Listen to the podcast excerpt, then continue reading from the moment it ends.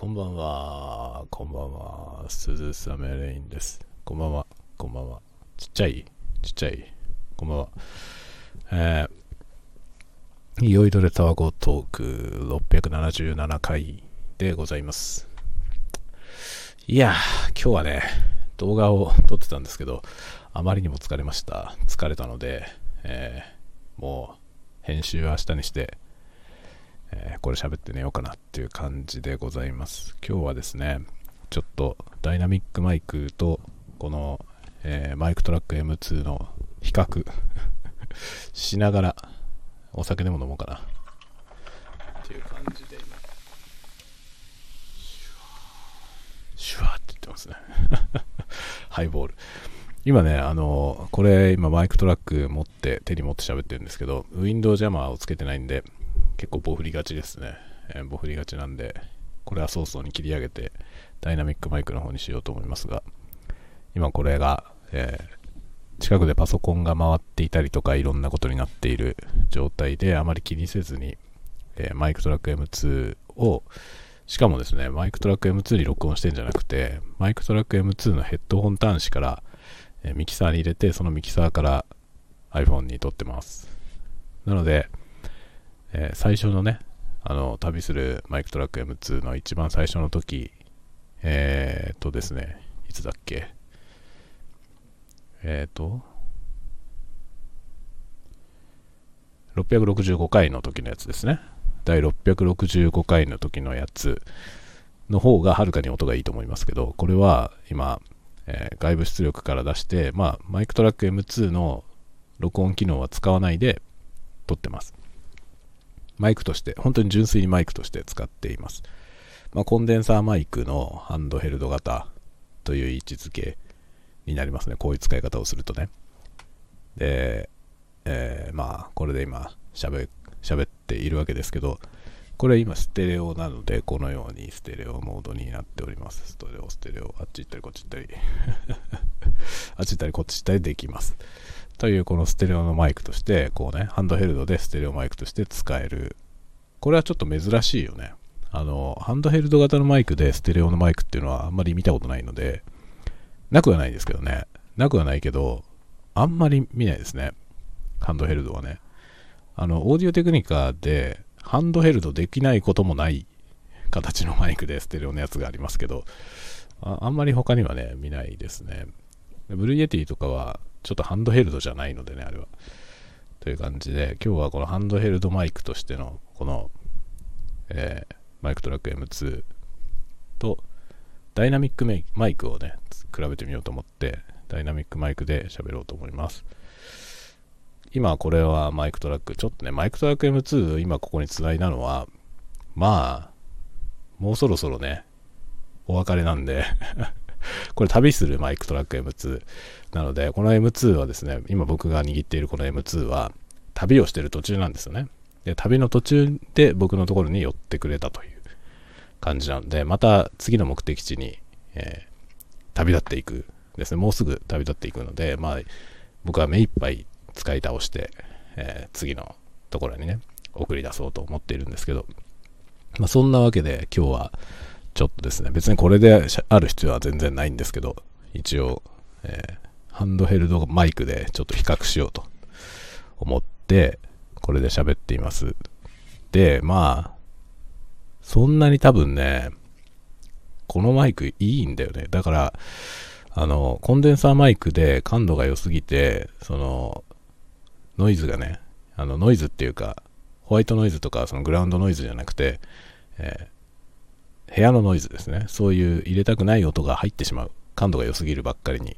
っていうことがコンデンサーマイクを起きがちなんですけど、このマイクあんまりそういうことが起きてない気がしますね。で、一応今、パソコンも回ってるし、えー何にも、何にも気にせず、全然ね、環境を整えたりとかなんかせずに、平気で喋ってるという状態で、あえて雑に撮っています。で、この雑に撮ってる状態で、まあ、このコンデンサーマイクと、えーあれですね、ダイナミックマイクがどう違うのかっていうことをね、ちょっとやってみたいと思って、今これを喋ってるわけですね。ダイナミックマイク、安物のダイナミックマイクに交換してみますね。はい、どうも、こんにちは。どうですか、ダイナミックマイク。ダイナミックマイクの方がノイズが少ないんじゃないかなと思いますね。ノイズというか、バックグラウンドノイズですね。その、後ろのコンピューターの音とかが入りにくいと思います。これは感度が低いからですね。えダイナミックマイクは、まあ、あの、電源も使わないのでね、感度が低くて、こういう感じでございます。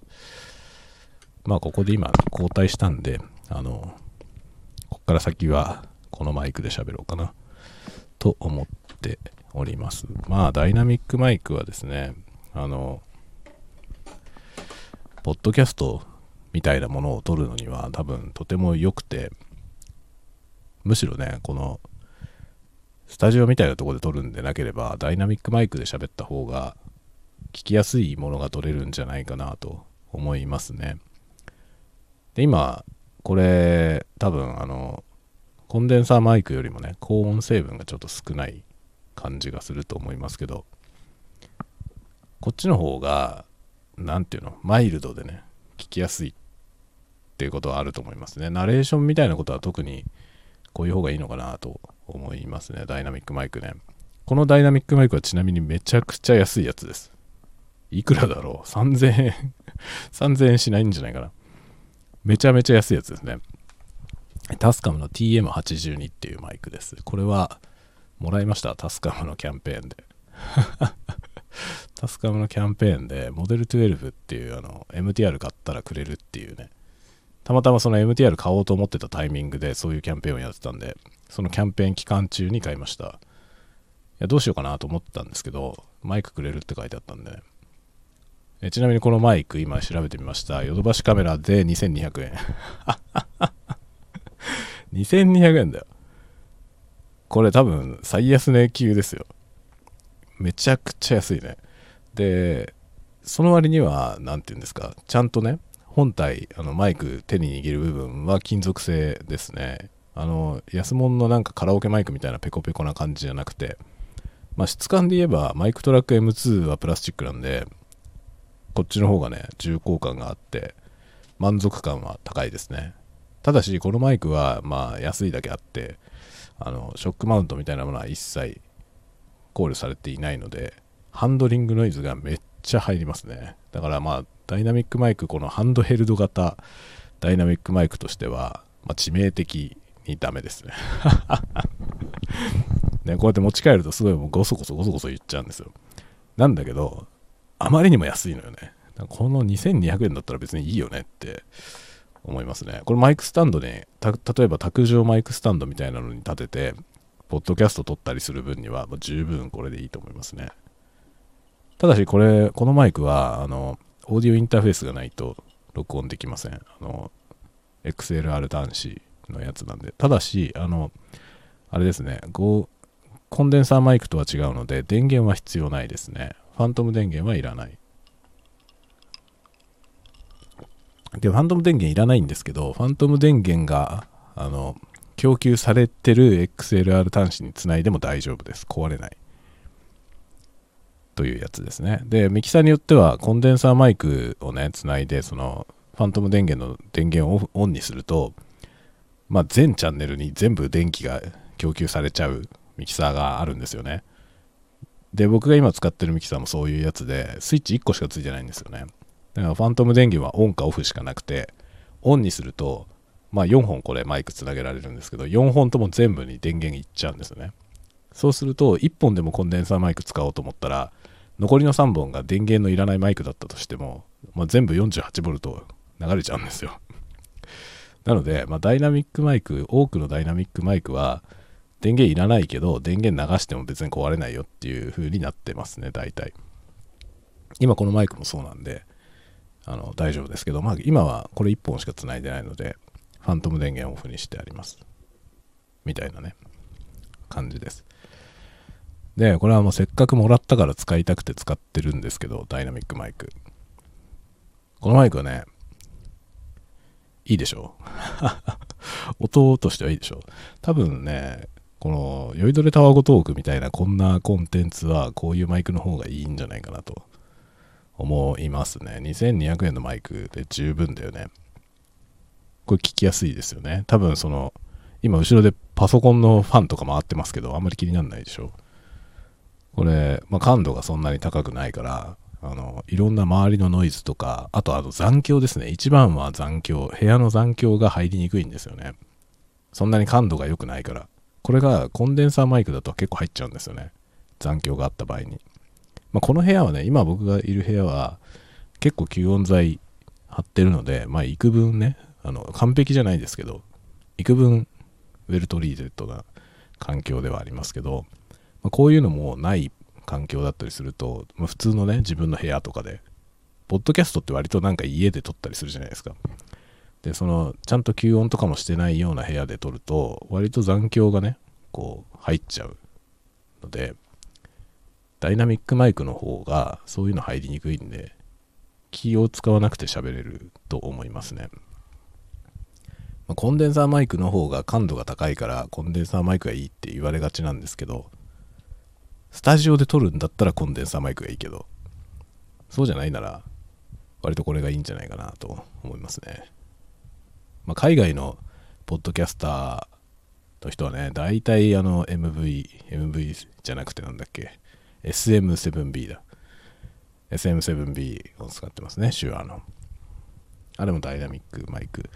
で、なんかあの SM7B みたいな形のマイクを、ブロードキャストダイナミックマイクとかあって言うんですよね。ブロードキャスト型。手に持つやつはハンドヘルド型って言いますけど、ああいうなんかスタンドに設置するタイプのやつ、ブロードキャストタイプとかって言うんですね。まあ大体代表するやつがその SM7B ですけど、それみたいなやつね。いろんな各社から出て、まあ SM7B は高いのでね、5, 5万、5万7千円ぐらいするので、まあで、手話、同じ手話でもなんかその、廉価版のやつがね、3万円弱ぐらいの2万円台で廉価版のが出てますけど、それでも2万円台だから、もっと安いやつでも全然いいと思いますね。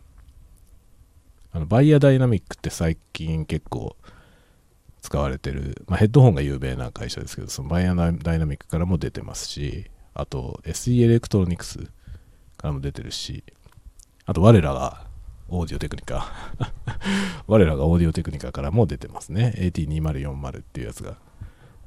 で、AT2040 は、ブロードキャスト型のダイナミックマイクで1万円ぐらいなんですけど、なんと、近日、USB 接続のやつが出るらしいです。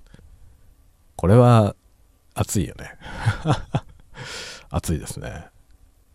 売れんのかな？なんか新発売でね、あの、いや今日ね、たまたま偶然ヨドバシカメラのサイト見てて見つけたんですよ。ちょっと調べてみる？AT2040 ってね、もうまあ、すごい昔からある、あの、マイク、ダイナミックマイクなんですけど、ブロードキャスト型のダイナミックマイクで、何気なくこれを調べたらね、すぐ横に AT2040USB ってやつが 出てきて、ハイパーカーディオイドダイナミック USB マイクロフォンって書いてあるんですよ。で、まあ、21,700円っていう価格なんですね。だから、1万円ぐらい高いですね。で、ただいま予約受付中、発売日にお届けって書いてある。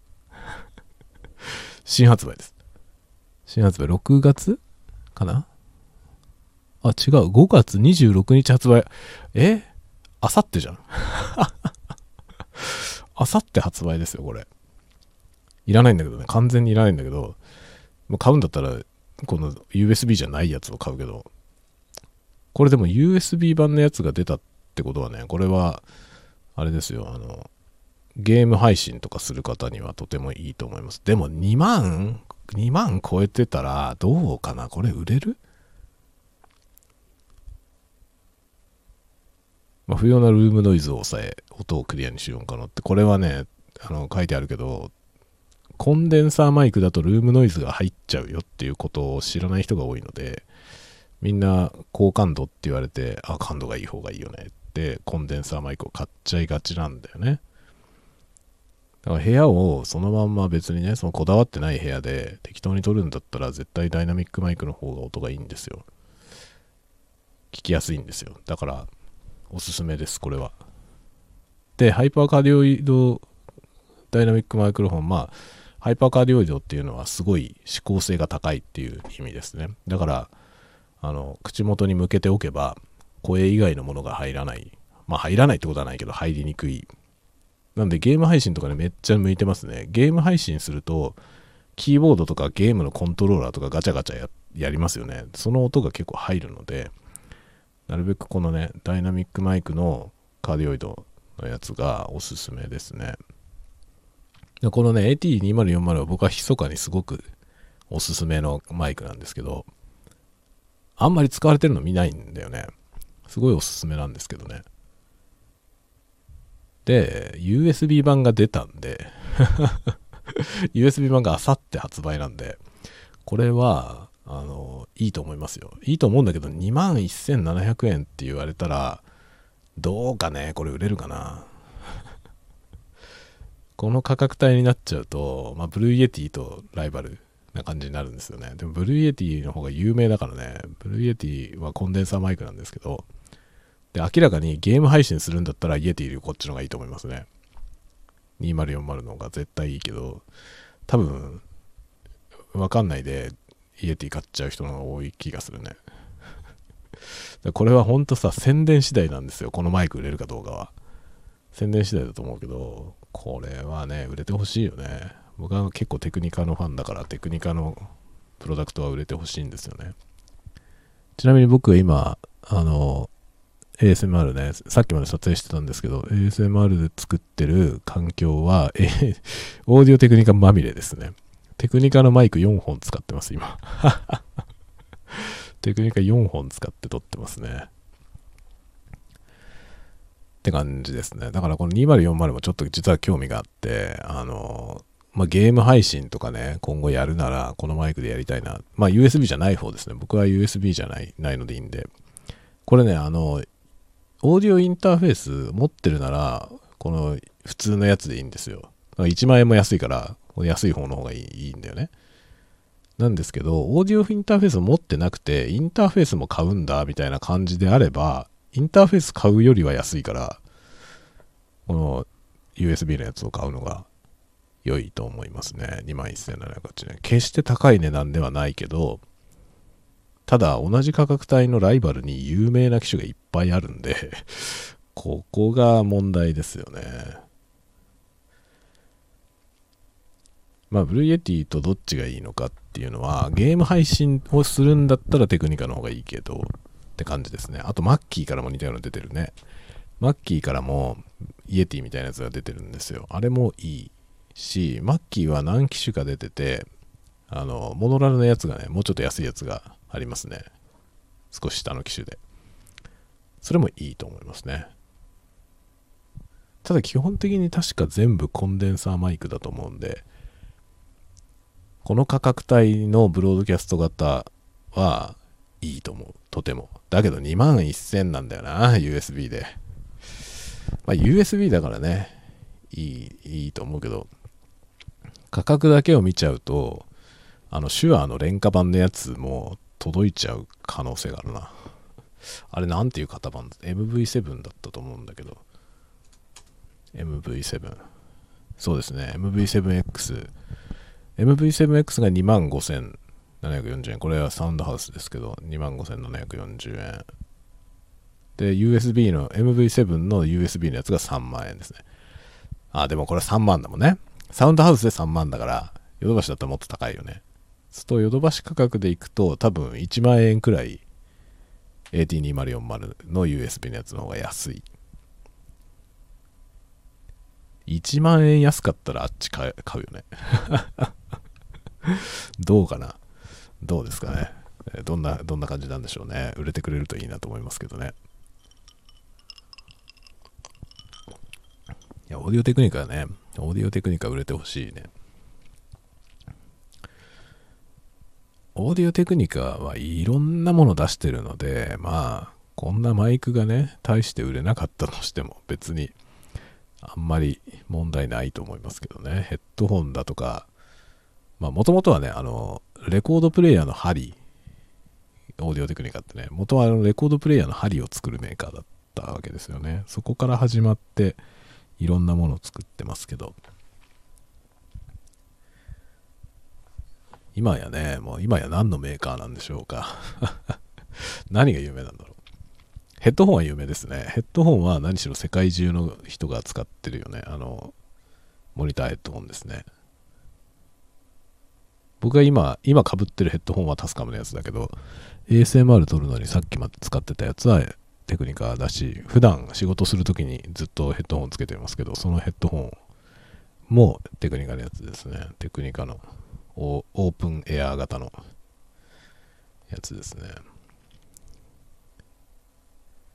オーディオテクニカはね、いいよ。ジャパンって感じのがしますね。ジャパンのメーカーだなっていう感じがします、とても。質実剛健な感じのね。あとね、最近僕はちょっと注目してるというか、欲しいなと思ってるのが、このハンドヘルド型のダイナミックマイクね、今使ってるこれみたいなやつ、これみたいなやつのまともなやつもね、ちょっと欲しいなと思うんですよ。それは何でかというと、こう手に持って喋りたい。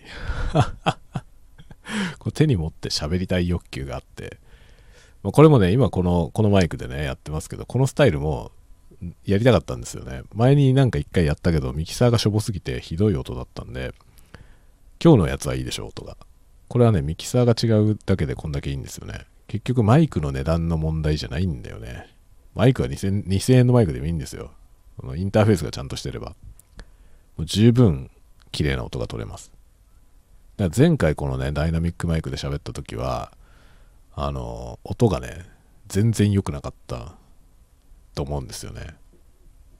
で、あれはなんか安いマイクだからダメなんだなっていう感じに聞こえがちなんだけど違うんですよね。ダメなのはミキサーなんですよ。マイクは問題ないの。マイクのポテンシャルはちゃんとあるんですよ。まあ、ハンドリングノイズの問題だけはありますけど、ハンドリングノイズさえなければね、こう持ち替えさえしなければ十分いいですよね。これ、このぐらいの音で撮れるんですよ。まともなミキサーを使うと。っていうか、この、ま、ヤマハのミキサーいいな。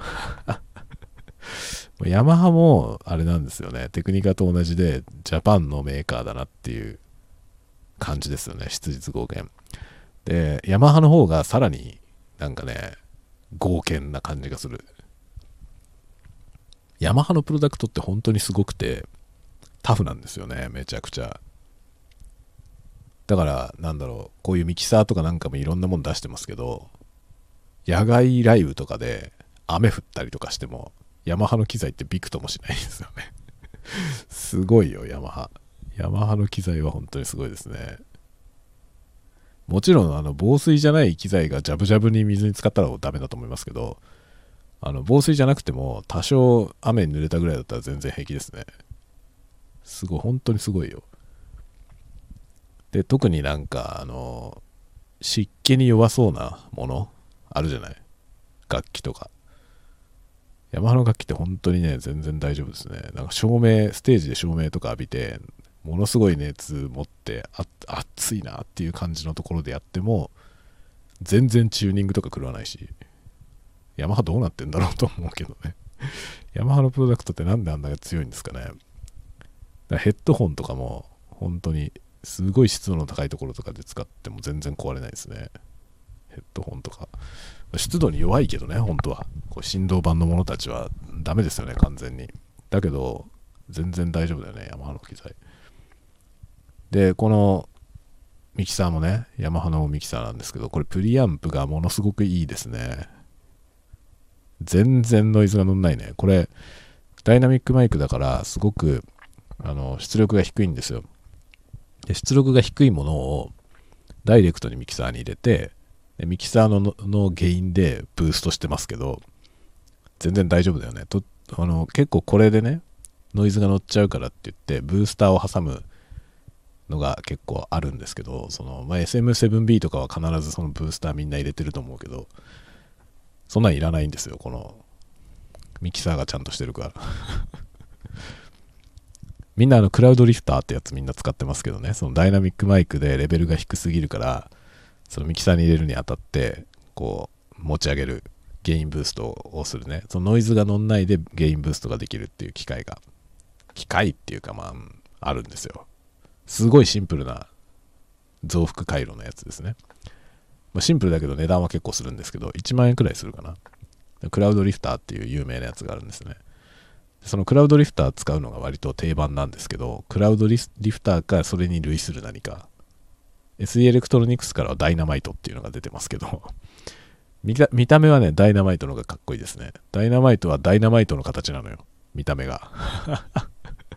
それをマイクのケツに挿して、そこからケーブル挿してみたいな感じですね。で、クラウドリフターは、そのマイクとプリアンプの間に挿すんですよね。だから、マイクからケーブルが行って、クラウドリフターに刺さって、クラウドリフターからもう一本ケーブルが、こう、ミキサーに行くケーブルが必要なんですけど、そのね、ダイナマイトっていう SE エレクトロニクスから出てるね、全くそのクラウドリフターと全く同じ役割のものなんですけど、それはマイクのに直接挿すようになってるんですよね。だからマイクにそれを直接挿して、そこからケーブル1本でミキサーにつなぐみたいな、そういう感じですね。だからケーブル1本でいい。っていうね。まあそういうものが一応売ってるんですよ。それ売ってんだけど、いらないね。この このミキサーだったらいりません。すごいですね。素晴らしい。で今ね、なんとなくね、あの、サウンドハウスのホームページを見ながらね、喋ってたんですけど、あの、僕がだいぶ前に買ったルイットっていうメーカーのね、ルイットはオーストリアのメーカーですね。オーストリアのマイクのメーカーですけど、そこのコンデンサーマイクのね、あの、細いちっちゃいペンシル型のやつ、LCT040 っていうののマッチドペアってね、こう、あの、ステレオの2セットのやつ、のやつが、今3ヶ月待ちになってます。3ヶ月に待ちになってるし、僕が買った時より値段が上がってる気がするんだ、これ。27,500円になってますけど、僕多分2万円台の前半くらいで買いましたね。いつ買ったろう？半年ぐらい前買いましたけどね。その時は在庫あったんだけど、今はね、3ヶ月待ちになってますね。これもいいマイクですよ、とても。これはね、スモールダイヤフラムの短いマイク。多分、もともとは多分スネアドラムとか、ハイハットシンバルとかを取るマイクだと思いますけど、これはとても良い。良いけど、値上がりしたな2万円ぐらいだった2万2000円ぐらいだった気がするんだけどね。2万7000円にもなってますね。これ今ね僕使い道がなくなっちゃって眠ってます。片付けちゃったんだよね。また出してきてこれあれあのタワごと取るのに使おうかな。とかいろいろ思ってますけど。ASMR のところで使おうとするとねマイクスタンドを買わないともうね置く場所がないんですよね。マイクスタンド買って、本当はね、マイクスタンドを買って使おうと思ってたんですけど、もうすでに今4チャンネルになってて、このマイクも使うと6チャンネルで、結構ミックスが大変だなと思って。ミックスが大変だなと思って、今ね、いらないかって言ってしまっちゃいましたけど、これもね、いいマイクだからまた使いたいですね。ただね、スモールダイヤフラムの細いペンシル型のちっちゃいマイクなんで、あのね、難点として、その、なんていうの、音源までのね、その、まあ、マイクを設置する場所と、そのマイクの、なんていうの、あの、先端の部分、その音を集音する部分があるでしょ。そこから、その、音が鳴ってる場所までの距離が、結構ね、短くないといけないんですよね。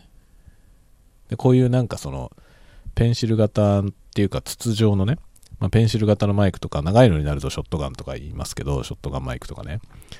このタイプのマイクって、その本体の銅の長さが、その、集音できる距離と大体比例するみたいなんですよね。比例するっていうか、あの、相関関係がある。長ければ長いほど遠くから取れる。みたいなんですね。なので、このね、LCT040 っていうこのね、ルイットのマイクはめっちゃ短いのよね。多分この同一のカテゴリーの中で一番短いと思いますね。いろんなメーカーからこのタイプは出てるんですけど、多分一番短いと思う、これ。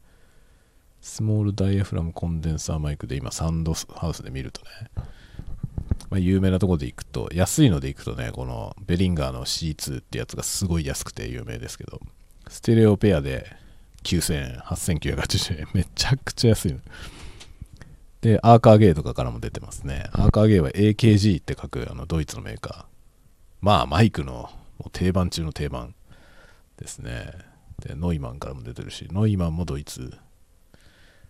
くっそ高い くっそ高いメーカーですね、ノイマンは。SE、SE からも出てるし、バイアダイダイナミックからも出てますね。あと、ロードからも出てますね。いろんなとこ、ロードはアメリカのメーカーですね。で、いろんなのが出てるんだけど、多分一番短いと思うな、このルイットの040。どうだろう、長さ7センチくらいしかないと思うんだよね。書いてあるかな、スペック。えっ、とですね、大きさ、大きさ。あ、マイクロフォン寸法 83mm。83mm ですよ。8センチ。8センチしかないの、長さが。短いね。その、だ大体これの長さがね、その、長ければ長いほど遠くから撮れるって感じなんで、これはかなり近接したところから撮る想定のマイクだと思いますね。そうすると、これはね、このマイク使おうと思うと、もう必然的に画面の中にこのマイクが入る。画面にこいつが映ってる状態にどうしてもなるんですよね。そのぐらいまで寄らないと、まあいい音が取れない。ってなるとね、ちょっと用途が限られちゃうんですよね。ASMR の場合はね。なんか楽器を取る場合は多分ハイハットとかの近くに別にこれをね、スタンドで近くに設置すればいいんで、全然問題ないと思うんですけど、ちょっと画面にマイクを映したくないとなると難しい。画面外まで話しちゃうと、あんまりね、こうとか、集音できなくなっちゃうので、というね、ところはちょっとありますね。まあだからあれですね、あの、マクロレンズとかでね、めちゃくちゃ寄って、そのすぐ際にマイク置いて撮ったりすればいいのかな。みたいなみたいなですね。まあ臨場感はすごいあるんですよ。このルイットっていうメーカーはかなりこう、なんて言うんだろうね、ノイズが少なくて、きらびやかな音割とこう明るい音の印象がありますね。ルイットのマイクはね。でもどうだろうやっぱりね、ロードほど派手じゃない気がしますね。ロードのマイクはかなり派手な音がするんで、ロードのマイクもね、いいんだけど、ロードみんな使ってるから僕は使いたくないんだよ。そう、いやね、ロードまあ、いいいいのよね。ロードのマイクいいんですよ。いいから使いたいなと思うんだけど、あの、ロードのマイクってね、ほんと ASMR 界隈で使ってる人が多いのよね。で、結構定番化しちゃってるので、なんかロードのマイクはね、みんな使ってるしなっていうのがあって、僕はちょっとロードじゃないやつにしました。まあ、ショットガンマイク欲しかったから、ショットガンマイクはね、ロードのやつすごくいいんですよね。ロードのショットガンマイク、あの、なんだっけ、NG、NGT だっけ、シリーズ。あの、いろんなのが出てるんですけどね。それがね、とてもいいんですよ、音も。音もいいし、バッテリー内蔵だったりとかしてね、すごくいいんですよね。NGT じゃなかったかな、ロード。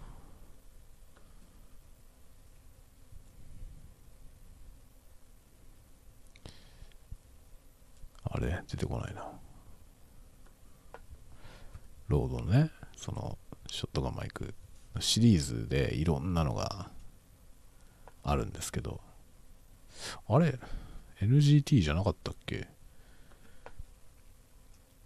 ?NGT だと思ったんだけど、サウンドハウスで検索しても出てこないな。そんなことないはずなんだけどね。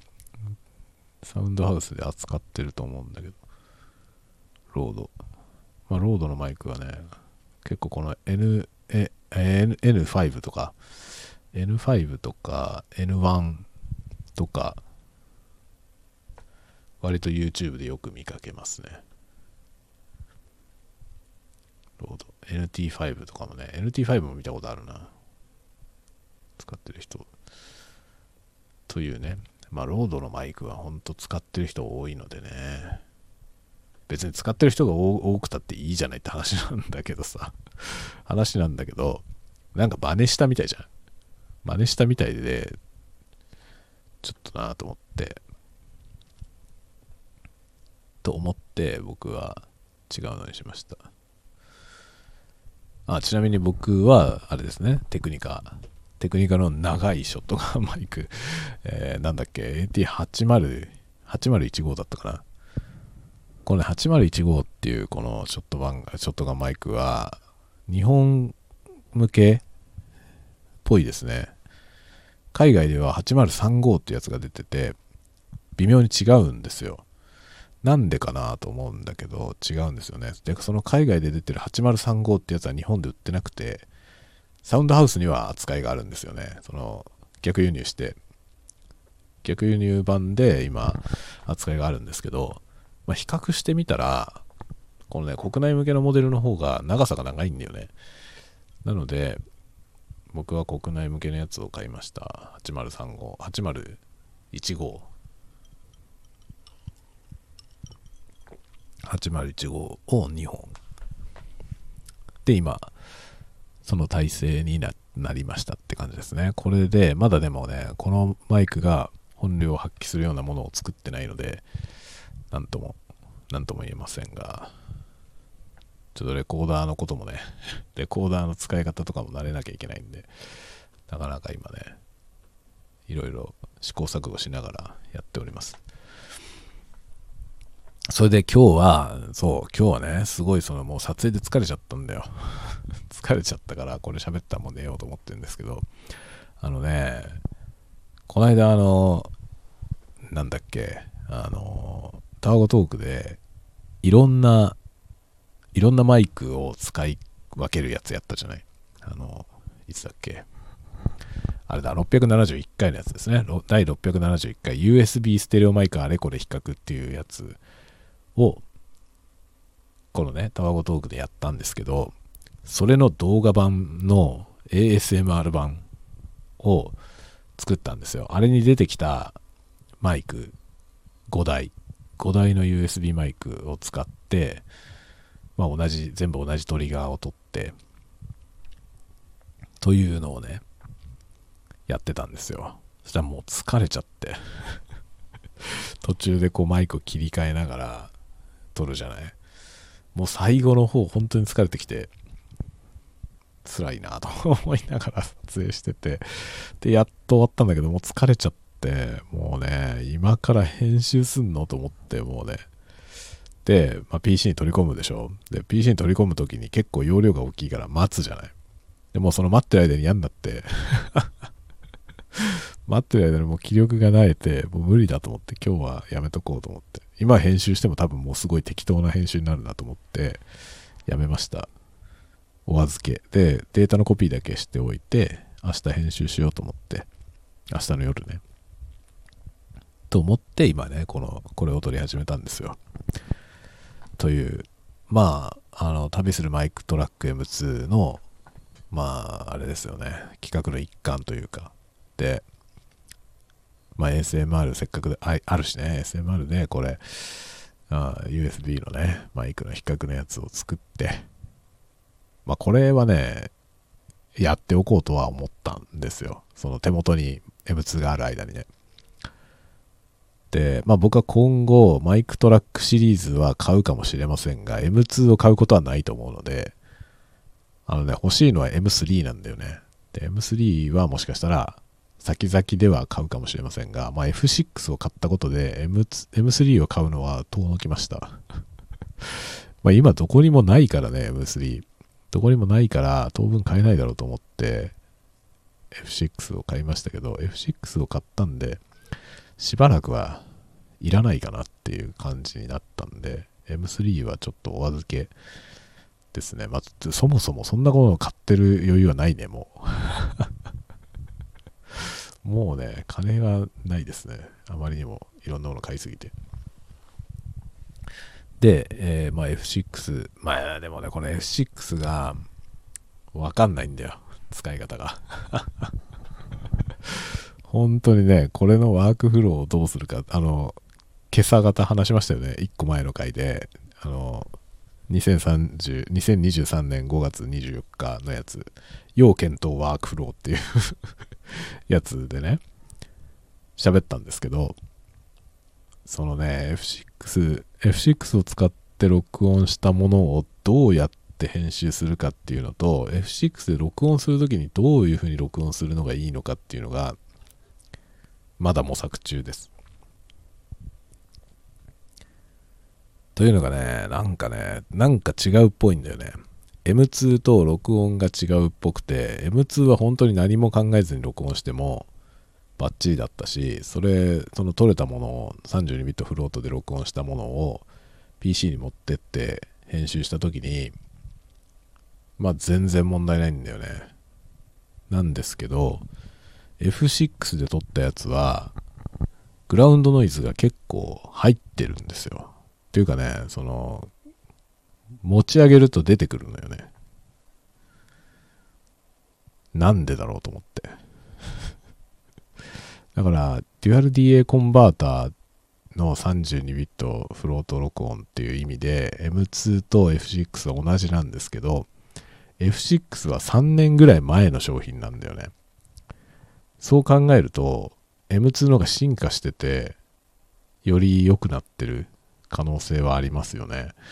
録音されたデータのね、扱いがわかんないのと、その、録音するときにどうやって録音すればいいのかがよくわかんないですね。だから入力原因の設定がないのに、なんでグラウンドノイズ的なものが入ってしまうんだろうかと。まあ、理屈上では入らないはずなんですよね。すごく微弱な音で撮っていて、で、そのグラウンドノイズはほぼ入らない状態。その代わりシグナルもすごい小さいんだけど、それをデュアル DA コンバーターで録音するので、それをね、撮れたものを DAW とかに持ってってブーストした時にノイズがないまま音量を上げられるはずなんですよね。なんだけど、そうならないんだよね。上げるとノイズが出てくる。で、M2 の方はそんなことないんですよ。M2 で録音したものは DAW に持ってって上げても別にノイズは出てこないんですよね。何が違うんだろうっていう。何が違うかがよくわかんないんですよ。で、ここのところで今どうしようかなっていうのを思ってますね。あとはミキシングするときにその音量のね、変更とかをやりたい、やりたいんだけど、その部分部分によって、まあ、スパイクになってる部分とかを、そこは上げずに他のところを上げたいのでね、だからその波形を切って、こっからここまでを上げるとか、そういうのが簡単にできるといいなと思うんですけど、それをマルチトラックでできるソフトないかなと思ってね。まあ、今僕は Cubase と Wave Labo っていうのを2つ使って音作りをしてるんですけど、Cubase はそんなに波形編集が強くないので、もうちょっと高度なね、こう、波形編集ソフトみたいなのが欲しいなと思うけど、で、Wave Labo には波形編集の機能はいろいろあるんですけど、Wave Labo はもう2ミックスになったものをマスタリングする想定のソフトなんで、マルチトラックを並べてミックスすることはできないんですよね。それができ、できてほしいんだけど、できないのよ。それで、じゃあなんだろうな、そういうのができるソフトってないのかなと思って、いろいろ見てたら、ヌエンドっていうね、同じスタインバーグから出てるヌエンドっていうソフトがあるんですけど、そのヌエンドだったらできそうなんだよね。でも高いのよ、ヌエンドは。粘土はあの映像とかゲームとかの音響を作るソフトですね。それはね、もういいよね。だけど値段が高すぎて、ちょっとなっていう感じなんだよね。困ってます。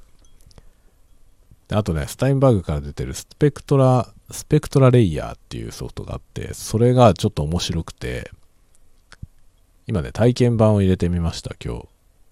それでさっきちょっと触ってみたんだけど、いや、面白いんだけど、僕の用途とはちょっと違うかなっっていう感じですね。すっごいのよ。なんか画期的で、あの、なんだろうな、波形編集、まあ、僕はね、波形編集も二十何年前から波形編集やってますけど、やってるってほどやってないけど、あの、大昔からね、波形編集的なことに手を出してきてるんですけど、まるで違う発想のものなんですよね、スペクトラレイヤーって。本当にすごい。あのね、ちょっとやってみたんですけどね、あの、例えば、なんかこうやって喋ってるじゃない？こうやって僕が喋ってるみたいな録音してる時に、例えばですよ、横でなんかアラームがピピピって鳴ったとするじゃない？そうするとさ、そのピピピが入っちゃうでしょ？喋って、僕が喋ってるところとか、この下にこう PC のノイズが乗ってたりとか、こういう状態でピピピって入った時に、そのピピピだけを消せるのよね。すごくない？で、その PPP だけ消すのって、旧来のソフトウェアでやるの難しいんですよね。なんだけど、そのスペクトラレイヤーのそのね、ウェーブレッドみたいな表示のところで見ると、その異質な音が、こう、明快にわかるんですよね。この部分にある。で、そこをビジュアル的にフォトショップみたいに、フォトショップの消しゴムツールみたいなやつで消せるのよ。すごくない？す、すごいのよね。で、さっきね、ちょうどそういうような音源があって、あの F6 で録音を停止した時にピピって入るんですよね。音が。停止ボタンを押した時に。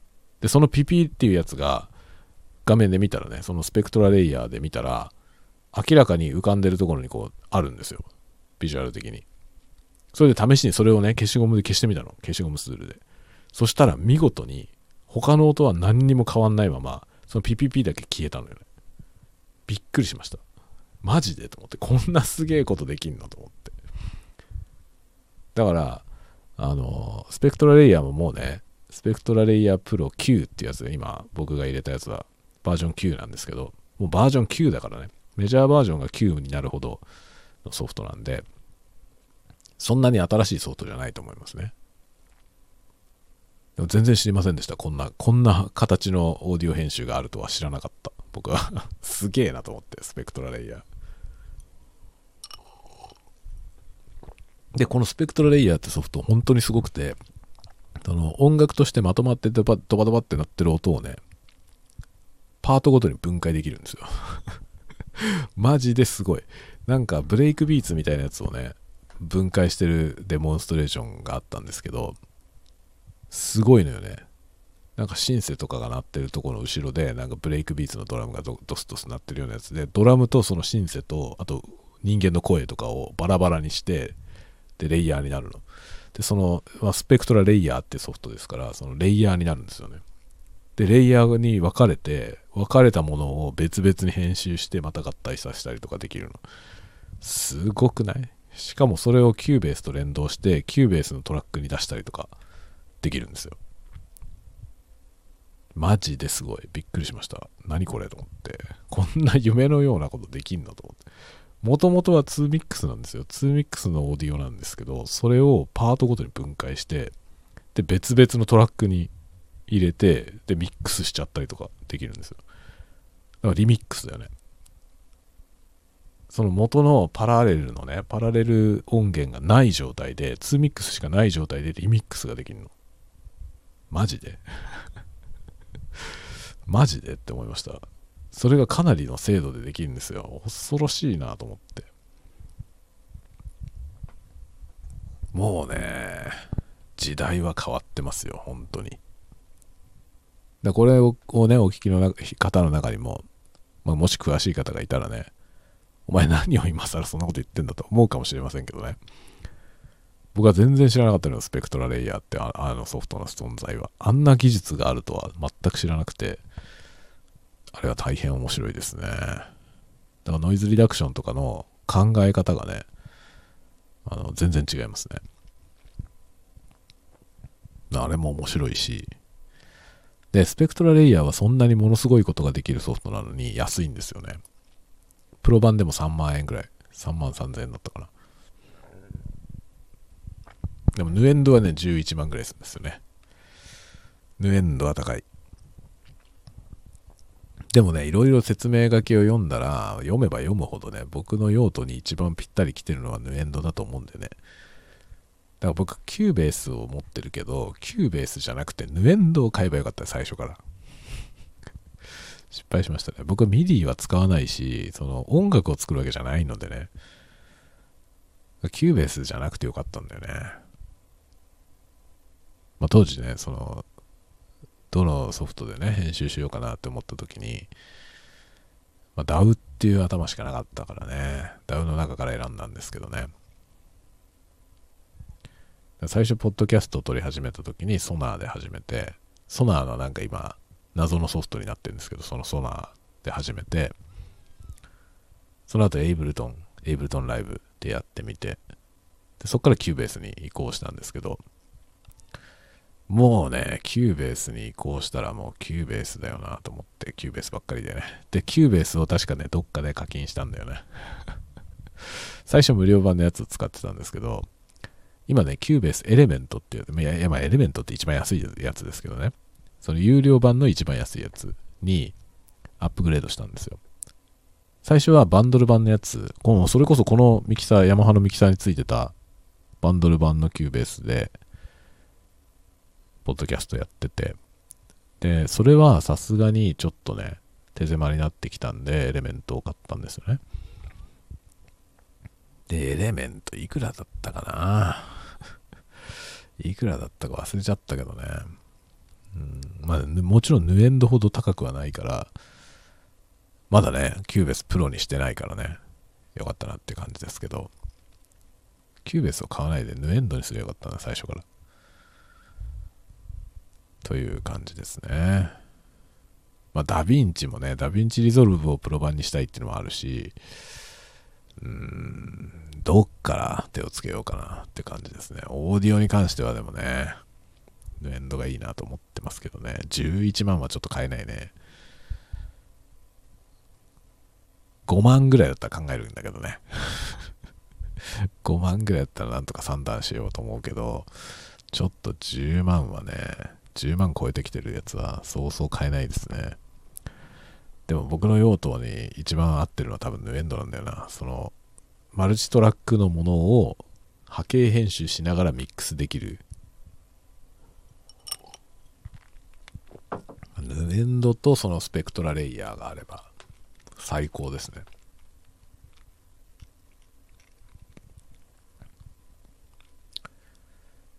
まあでもそこはちょっとね、すぐには手を出せないんで、夢物語。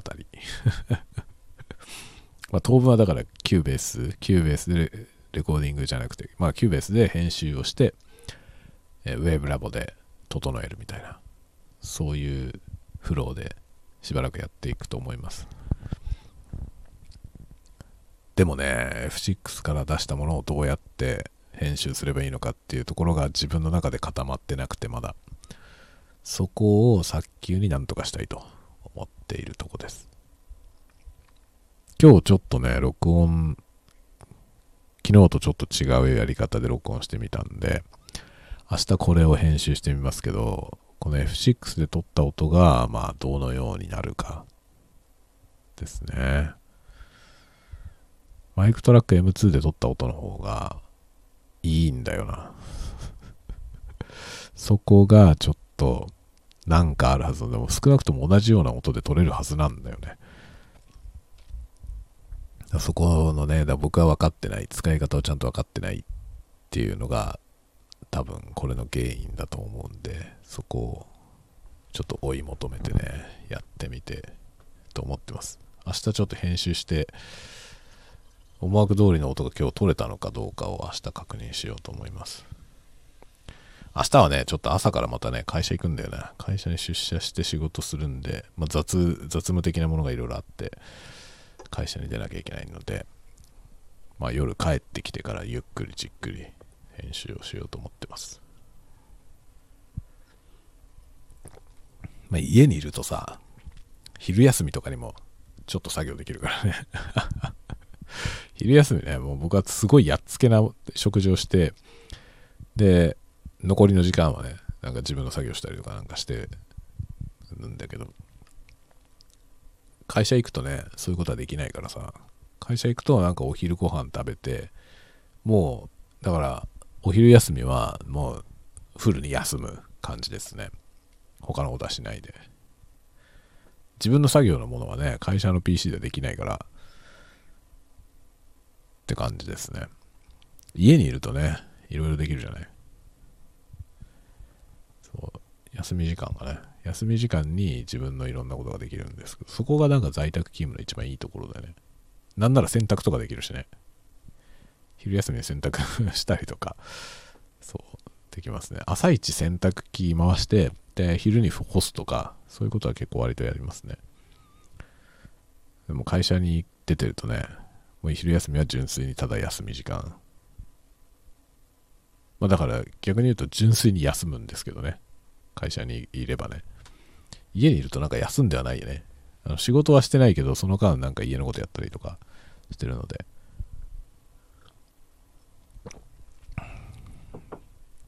どっちがいいのやら って感じですね。まあ明日はちょっと会社に行ってきたいと思います。まあ連日連夜こんなことやってるので、実はですね、ドラゴンクエストが完全に止まっております。途中までやりましたけど、完全に止まって今3日ぐらいドラゴンクエストお預けになってるんで、これがね、何日かお預けにするともうどうでもよくなるんですよね。毎日やってるとさ、先が気になるからやろうと思うんだけど、もう3日も空いちゃうとね、どんな話だったかなって なるのよね。だからなんかここのぐらい空いちゃうとね、なんかもうしばらくいいかな って感じです。まあまたちょっとこの M2 のね、マイクトラック M2 のこれが終わったら、ちょっとね、まあドラクエやろうかなと思ってますけどね。でもまあ F6 買ったからね、この F6 を早く慣れたいなっていうのもあるんで、こっちを、まあやっぱこっちをやるな。ゲームはね、二の次ですね。はい。というわけで、もうほんと今日は何の話なのこれ。今ね、ジムビームのハイボール飲み,、ま、飲みながら喋ってたんで、割と心地よい感じになりました。これでよく寝れそうだわ。よくあの、なんだ、お酒飲むとね、なんか睡眠の質が下がるから、なんかよく寝たかったらお酒は実は飲まない方がいいよみたいな話あるじゃない。そんな全然ないよね、そんなこと。わかんない。科学的にはそうなのかもしれないけどさ、全然ないね。だから僕寝る前にコーヒー飲んでも平気な人なんで、なんか、うん。酒も多分大丈夫だよ。なんかさお酒飲んで寝るとすごい心地よくぐっすり寝れます。ただし、僕は酒を飲まなくてもぐっすり寝るタイプの人なんで、あの睡眠もともと睡眠の質があまり良くない人は酒を飲むとより悪くなるっていうことはもしかしたらあるのかもしれません。僕は酒を飲んでもしかしてねその睡眠の質が下がってるのかもしれないけどもともとが良すぎて分かんないぐらいですね。だ僕はお酒飲んでなんか睡眠の質が下がってる感じはしたことがないですね。こうベロベロで酔っ払って寝て次の日はスカッと目が覚めますね。すっきりと。二日酔いみたいなことになることもないんですよね。二日酔いになるほど飲めないからかもしれないけど。このジムビームのハイボール 350ml 缶、これ1個、1缶飲んだらもう、ベロッベロだから。もうげめちゃめちゃご機嫌になりますね。めちゃめちゃご機嫌で、で、もうね、あの、まともに歩けないぐらい酔っ払うんですよ。すごいでしょ？このハイボールの缶のやつですよ。缶のハイボール、これめっちゃ薄いんだよ。これアルコール5%だよ。ハイボールって言ってるけど、アルコール5%だよ。5%ってなんかあのジュースみたいなやつでね。僕このね、アルコール5%でもう歩くのもままならないぐらい酔っ払いますからね。すごいね。安いでしょ？安上がりよ。外で飲んでも全然お金かかりませんね。一杯でも。まともなお酒だったら本当に一杯しか飲めないから。もう一杯で上機嫌ですからね。しかもなんか帰るのがままならないぐらいフラフラになるからね。だから外であんまり飲めないのよね。今日はこれで今ここで飲んでフラフラだけど、僕はもうあとベッドに行くだけだからさ。ベッドがまあロフトベッドなんだけどね。ロフトベッドに登らなきゃいけないんだけど、登れるかな？さすがにそのぐらいはね、できると思いますけどね。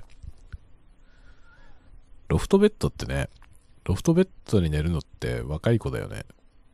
そんなことないですか？おじさんがロフトベッドに寝てるのって変じゃない？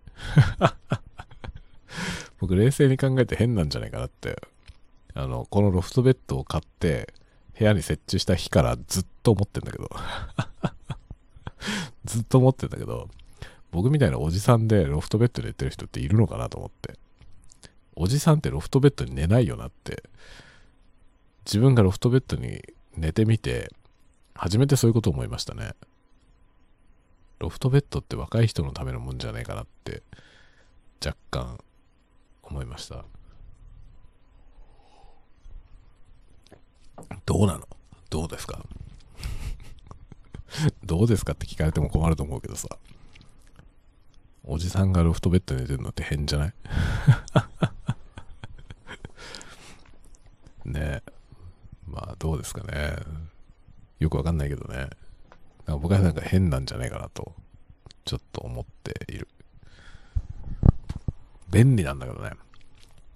便利なんだけど、変だよね。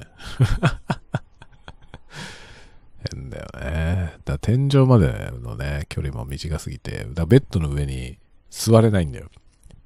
僕が座ると、僕の座高でも天井に頭がついちゃうんだよね。